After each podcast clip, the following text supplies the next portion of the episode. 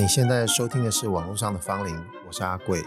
呃，这一集我想要挑战稍微讲短一点，那我也不知道我今天要讲这个话题是不是可以在很短的时间把它讲完，所以我可以试试看。契合这个主题的原因是在于我要讲的是紧张感这件事情，所以有可能我在很急促的方式下，我的语调也可能会比较快一点，可能语气会比之前更激昂，但我不确定我是不是脏话会讲的比之前多，所以我现在就开始说。会讲这个话题的原因是在于这阵子我开始看了那个日剧叫半泽直树。半泽直树的第一部应该是二零一三年的时候，时间过了蛮久我也忘了，但是这次开始看第二部，目前看到第四集。这以前看这个这出剧的时候那个紧张感，现在就突然完全被唤醒，然后就想到说哇靠，这个电影真的不是电影，我怎么老是讲电影，对不起。这出剧的这个 节, 节奏怎么这么紧张啊，紧张到你就觉得被唰溜，你知道他这个唰溜不是像你看那个汤姆克鲁斯的那个不可能的任务那一种，因为不可能不可能的任务那种很难在你现实生活中发生，你知道，所以 你, 你纯粹就是看一个娱乐片的心态，感觉被唰溜啊干。但是在看半泽直树的时候，你如果稍微有点年纪，你在职场稍微待过，你可能会比较容易会带入这种情况。但是当然它还是比较夸张的，就是你可能在职场中的七上八下，那个历险或者是那个险恶程度可能是没有那么严重，但是你多多少少能理解。这个时候我就稍微先讲一下它的剧哦。其实它并不是，它虽然是一个小说，我记得没错是小说改编的剧，所以本身它的剧本的结构就可以从那个地方获取一个比较好的养分。因为毕竟本来通常小说如果写得好的话，剧情的推演方式还有结构，呃，剧情的一些进行的结构，你就会觉得比较不会朝写得很笨的方向去。因为有时候编剧可能在一些时空上面的一些外在的影响上，可能会让他没有办法交出一个特别漂亮的成绩单。但是因为它本身是一个小说，所以它的文本在那里。那那看的人可能有时候会会会有一些挑剔啦，因为我自己本身也同意，就是因为它的调性就走夸张的，比较浮夸的，所以里面的人讲话有时候口气都很激动，就是我靠，你到底在激动啥？你有必要吗？你现实生活中不会那样屌了吧？你也不会那么大声了吧？就是怎样，你想要把玻璃喊破还是什么的？但是除此之外，我还是非常享受他在事情推演的时候的那种紧张感，尤其是他在多线进行。比方说一个交易案可能在明天早上八点就会成真，那你正在确定这件事情到底是好是坏，如果是坏你得赶紧阻止，那而且你还要有很多事情要去克服，就在前一天晚上，甚至在短短的几小时之内，就它这个剧情的推演就会搞得你非常紧张，因为你有很多事情要做，而且有时候不是你一个人能够做得完的，因为你可能正在这边核查核资料，旁边还有伙伴正在帮你在外面嗯核对一些信息的真伪，然后可能还有人在做一些情报搜集，所以所有的事情都非常的焦头烂额，非常烧脑，所以你会觉得你前所未有的挫败感，就是在这部电这这部剧里面你可以得到一个综合体现啊。然后你又感觉天啊，我从来没有看过剧是这么紧张的。不能说从来没有了，但是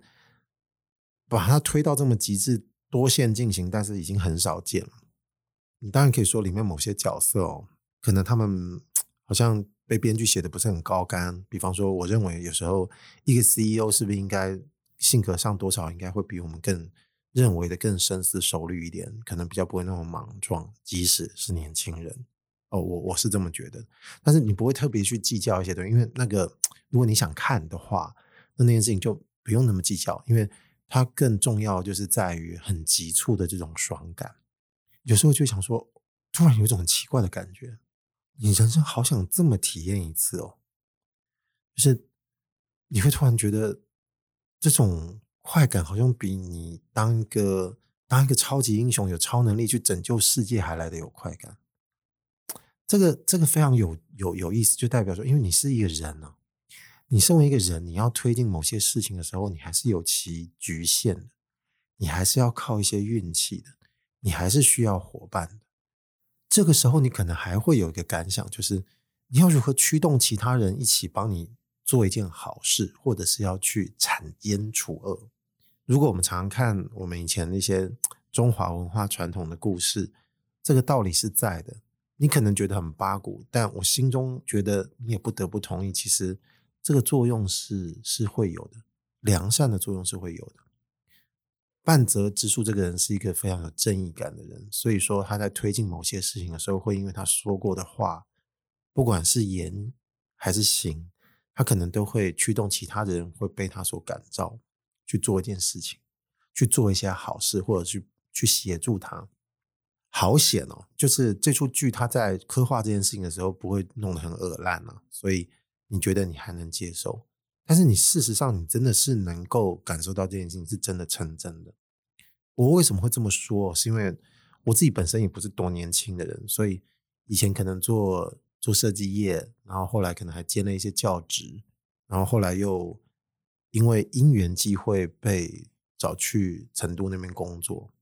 那我这个时候就可以说说我人生可能有这么一遭类似的一些经验。你只要在职场，你可能多多少少都会有一些勾心斗角的，你知道一些勾心斗角的剧情嘛？那只是你看到人够不够贱而已。那也有可能你自己本身就是那个很贱的人，因为也许你深渊望太久了，你自己成为深渊。那这种事情是有可能的。那我就花一点点时间讲一下我自己曾经遇到过的一些呃遇到过的真实例子。因为以前在这家公司，它是做互联网跟家居相关的，那我也不清楚说我讲这件事情以后如果 podcast 听的人多，会不会当事人也会听到，但这个我觉得也就先不管吧，因为我不会指名道姓，那我只会把我自己的处境说一下。好，那接下来就是我们可能会进行一些互联网的一些项目嘛，比方说我们本身是一个贩售家具的一个平台，你可以把它想象成一个专门卖家居用品的淘宝网站。那多年前在当时在在在那个地方是很就是全中国是还算是市占率很高的一种模式，然后它还有线下的店，就是套那边的使用法，就是我们会讲实体店吧，哦，它就是利用一种就是线上网络然后再到下面的模式。那这个我都不想批太多，因为可能听着你不会想要听得那么理解，我试着把它解释的比较能够懂一点点就好了。所以说你可能会有一些家具产品要上架，你可能会谈一些品牌的合作。那因为我们本身除了自营之外，更大一部分就是要跟一些家具品牌谈进驻我们的商城嘛，所以你可能会有一些业务上面的对接，有很多很麻烦的事情要去要去处理。那我那时候本身的角色就是除了设计之外，我还肩负的那个业务拓展 的, 的这个总监的角色，就必须要媒合各部门跟外部的人，所以你可能很忙，你可能要去那家商家做很多了解，去他们工厂看他们的东西，然后用刚好利用设计师的眼光去挑一个视觉呃市场上嗅觉也比较符合你认为比较灵敏的东西。那你还要再去跟公司内部嗯、呃、这些技术人员，你可能所谓的S K U， 就我不知道大家觉得 S K U 这个东西清不清楚，就等于说你在这个网络的平台上面有一个商品要贩售，我们就称之为一个 S K U。 那我举例，比方说这个品牌它做的是一个功能性的组合沙发，它的皮的颜色可以挑，它的模组可以选，所以有可能你看起来这个款差不多，但是因为你为了方便大家能够点选各种组合，所以一乘二乘三乘四乘五乘六这样子乘下去的时候，你就会发现它的 S K U 就非常多。那我们就必须还要再跟这个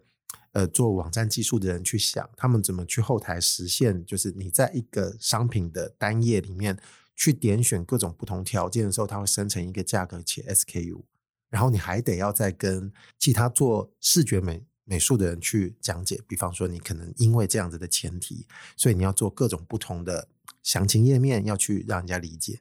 那这个时候你可能还有其他的部门，就在于说他们有人做的是本来就是在做一个第三方的商品进驻事业部的人去谈合作，因为比较敏感嘛，因为可能这件事情在权责的这个归属上面通常可能跟他们是有关的。你可以把它理解成为发生一个命案的时候，你在看那个美国片，哎，就当地的那个 N Y P D 正在办案的时候，突然 F B I 就跑来说，哎，这个东西我们来做就行了，你就不要来插手。那这个时候 N Y P D 可能觉得干你你啊，就不能我做干你我已经屌炸个差不多啊。那电影常常就会演，有时候可能是站在 F B I 那个地方，有时候可能站在 N Y P D 那一方。那这种方式可能就比较让各位能够理解，就是我在负责做设计跟业务拓展的时候，因为这个合作的属性特殊，所以有可能我还会需要一个第三方进驻事业部的人跟我去做这个协作跟帮助。那这个时候精彩的事情就开始要慢慢产生了，因为我都会先假设所有部门的人的合作都是非常良善的。那你有没有想过，如果有人不这么看这件事情的时候，事情会朝什么样的方向发展呢？我自己都不知道，那是事后在某个时间点我才知道的。就是负责这个我刚刚说这个第三方事业部的人，他看待我的角度就非常的不一样。其实那个时候可能因为他要负责帮我对接某些事情的时候，我就不具体细讲可能有哪些有可能会合作的一些内容，但是必须要有。但是我常常跟他在合作的时候就会发现啊，跟他们这个团队下面的其他人在对接一些事情的时候，我常常会觉得遇到一些阻碍，所以我可能就会提出一些要求，因为毕竟 maybe 我的位阶还算是一个可以去做要求的人，所以他们就有时候必须要做一些配合。但我后来就发现有些配合并不是这么的好，然后伴随着公司还有很多其他的业务跟其他的事情要进行，比方说我们那时候还在忙一个其他的一个合作发布会啊什么的。那那个时候可能我们我在成都总部，那我刚刚说这个事业部其实他们 locate 在深圳那边，那他们可能就在这件事情上面我们会有一些断层。但是那时候好死不死刚好我们有一个活动必须要在上海进行，所以说所有的人可能在某个时间点会聚到那个上海，但是在这个之前我们在很多事情要先把它完成掉。我已经忘了具体忘了前不久多前，可能是一个礼拜或者是两个礼拜之前了，他们内部的有一个就是这个事业部的有一个下面就有一个男孩子，有一个属下，他就私讯给我，他就说呃，我忍了很久了，有件事情要告诉你。我说啥事啊？他说你们现在推进这个东西其实有一些困难阻碍，其实是有原因的。我说怎么讲？他说因为我们这个事业部的这个负责人这个经理，其实他在我们面前一直都在说你这个人很有问题，他说其实你这个人很有心机巴拉巴拉巴拉的。然后我就很意外，我就说为什么要这样讲呢？他说他一开始也不懂，而且他一开始是很相信他所说的，他觉得这一个台湾人不简单，这个台湾人很贱这样。他前面可能有几次他也会在私下跟他们讲说，哎，你看你看你看他现在这么回话，你看我说的没错吧，这个台湾人是不是真的很很过分或什么的。那一开始前面其实整个团队里面大家都是有点呃，算是被他洗脑吧，至少在我的立场看来是如此的。但是因为这个这个小家伙他被安排跟我对接一些直接合作的事情，所以他在跟我对接的时候，他是直接跟我这个人有通过电话，有一起做过一些合作性质的东西的时候，他老实跟我讲说，后来他发现好像我并不是他所说的这个人，然后他发现如果我不是他所说的这个人的时候，那事情就会变得很有问题，那就代表呃，这个主管是不是在盘算着一些什么事情？后来他就慢慢了解到，就说原来呢，呃，他先帮大家下面的人洗脑好之后，他们就会跟大家说好说，所以他提的某些要求，我们故意不要配合，可不可以？我们要制造一个麻烦给到他，到时候是让他解决不了的，到时候我们就可以去跟 C E O 去反映这件事情。那这个事情很容易就可以怪罪到这个设计兼业务拓展的呃的的主理人身上。讲主理人有点怪，我很讨厌这个词。好，呃，就怪到这个人的头上之后呢，那我们对于这些就是第三方的事业部的，我们就可以好好的再进行。这个跟我告密的小家伙就跟我说，其实这个这个这个深圳的这个主管不简单，呃，是一个女孩子。那平常其实我那时候也不知道，我只觉得她特别精明能干。那跟我说话的时候也都是非常和善，而且非常有条理，所以我对她评价也非常好。那一直直到他跟我讲这件事情的时候，我才发现哦，原来城府深这么回事啊！我还真的是单纯的到死哎、欸，这个年纪竟然被人家这样子蒙在鼓里都不知道。所以他就说嗯，你到时候在上海的时候他已经收集好很多证据，那其实这些东西都是你赖不掉的，因为你并不知道这件事情可以被拿来用作另外一种证据使用，所以你会变成哑巴吃黄连。比方说你同意了某件事情是这么去进行的，但这件事情可能也许他之前是跟你说他觉得这么样做比较好，但事实上其实是他驱使你这么做的，那你可能只是在某个观点上被说服。他说到时候他会在某个很适当的时机点就把这件事情摊出来讲，然后会因为他直接可以跟最大的老大见面嘛，他就可以去说你这个人执行这件事情其实真的很有问题的，那他就可以很有效的把你拔掉，因为这件事情你的脚就再踩不过来了，他们可以把这件事情嗯，进行的更完善，因为不受打扰。那当然他还跟我讲了一些我觉得比较敏感的信息，因为比方说牵涉到一些商业的诚信问题，他觉得可能他跟第三方有一些嗯，在公司的规则上是不允许的往来，所以他更不希望有人受到打扰。那因为这件事情我没有一个实证，所以我就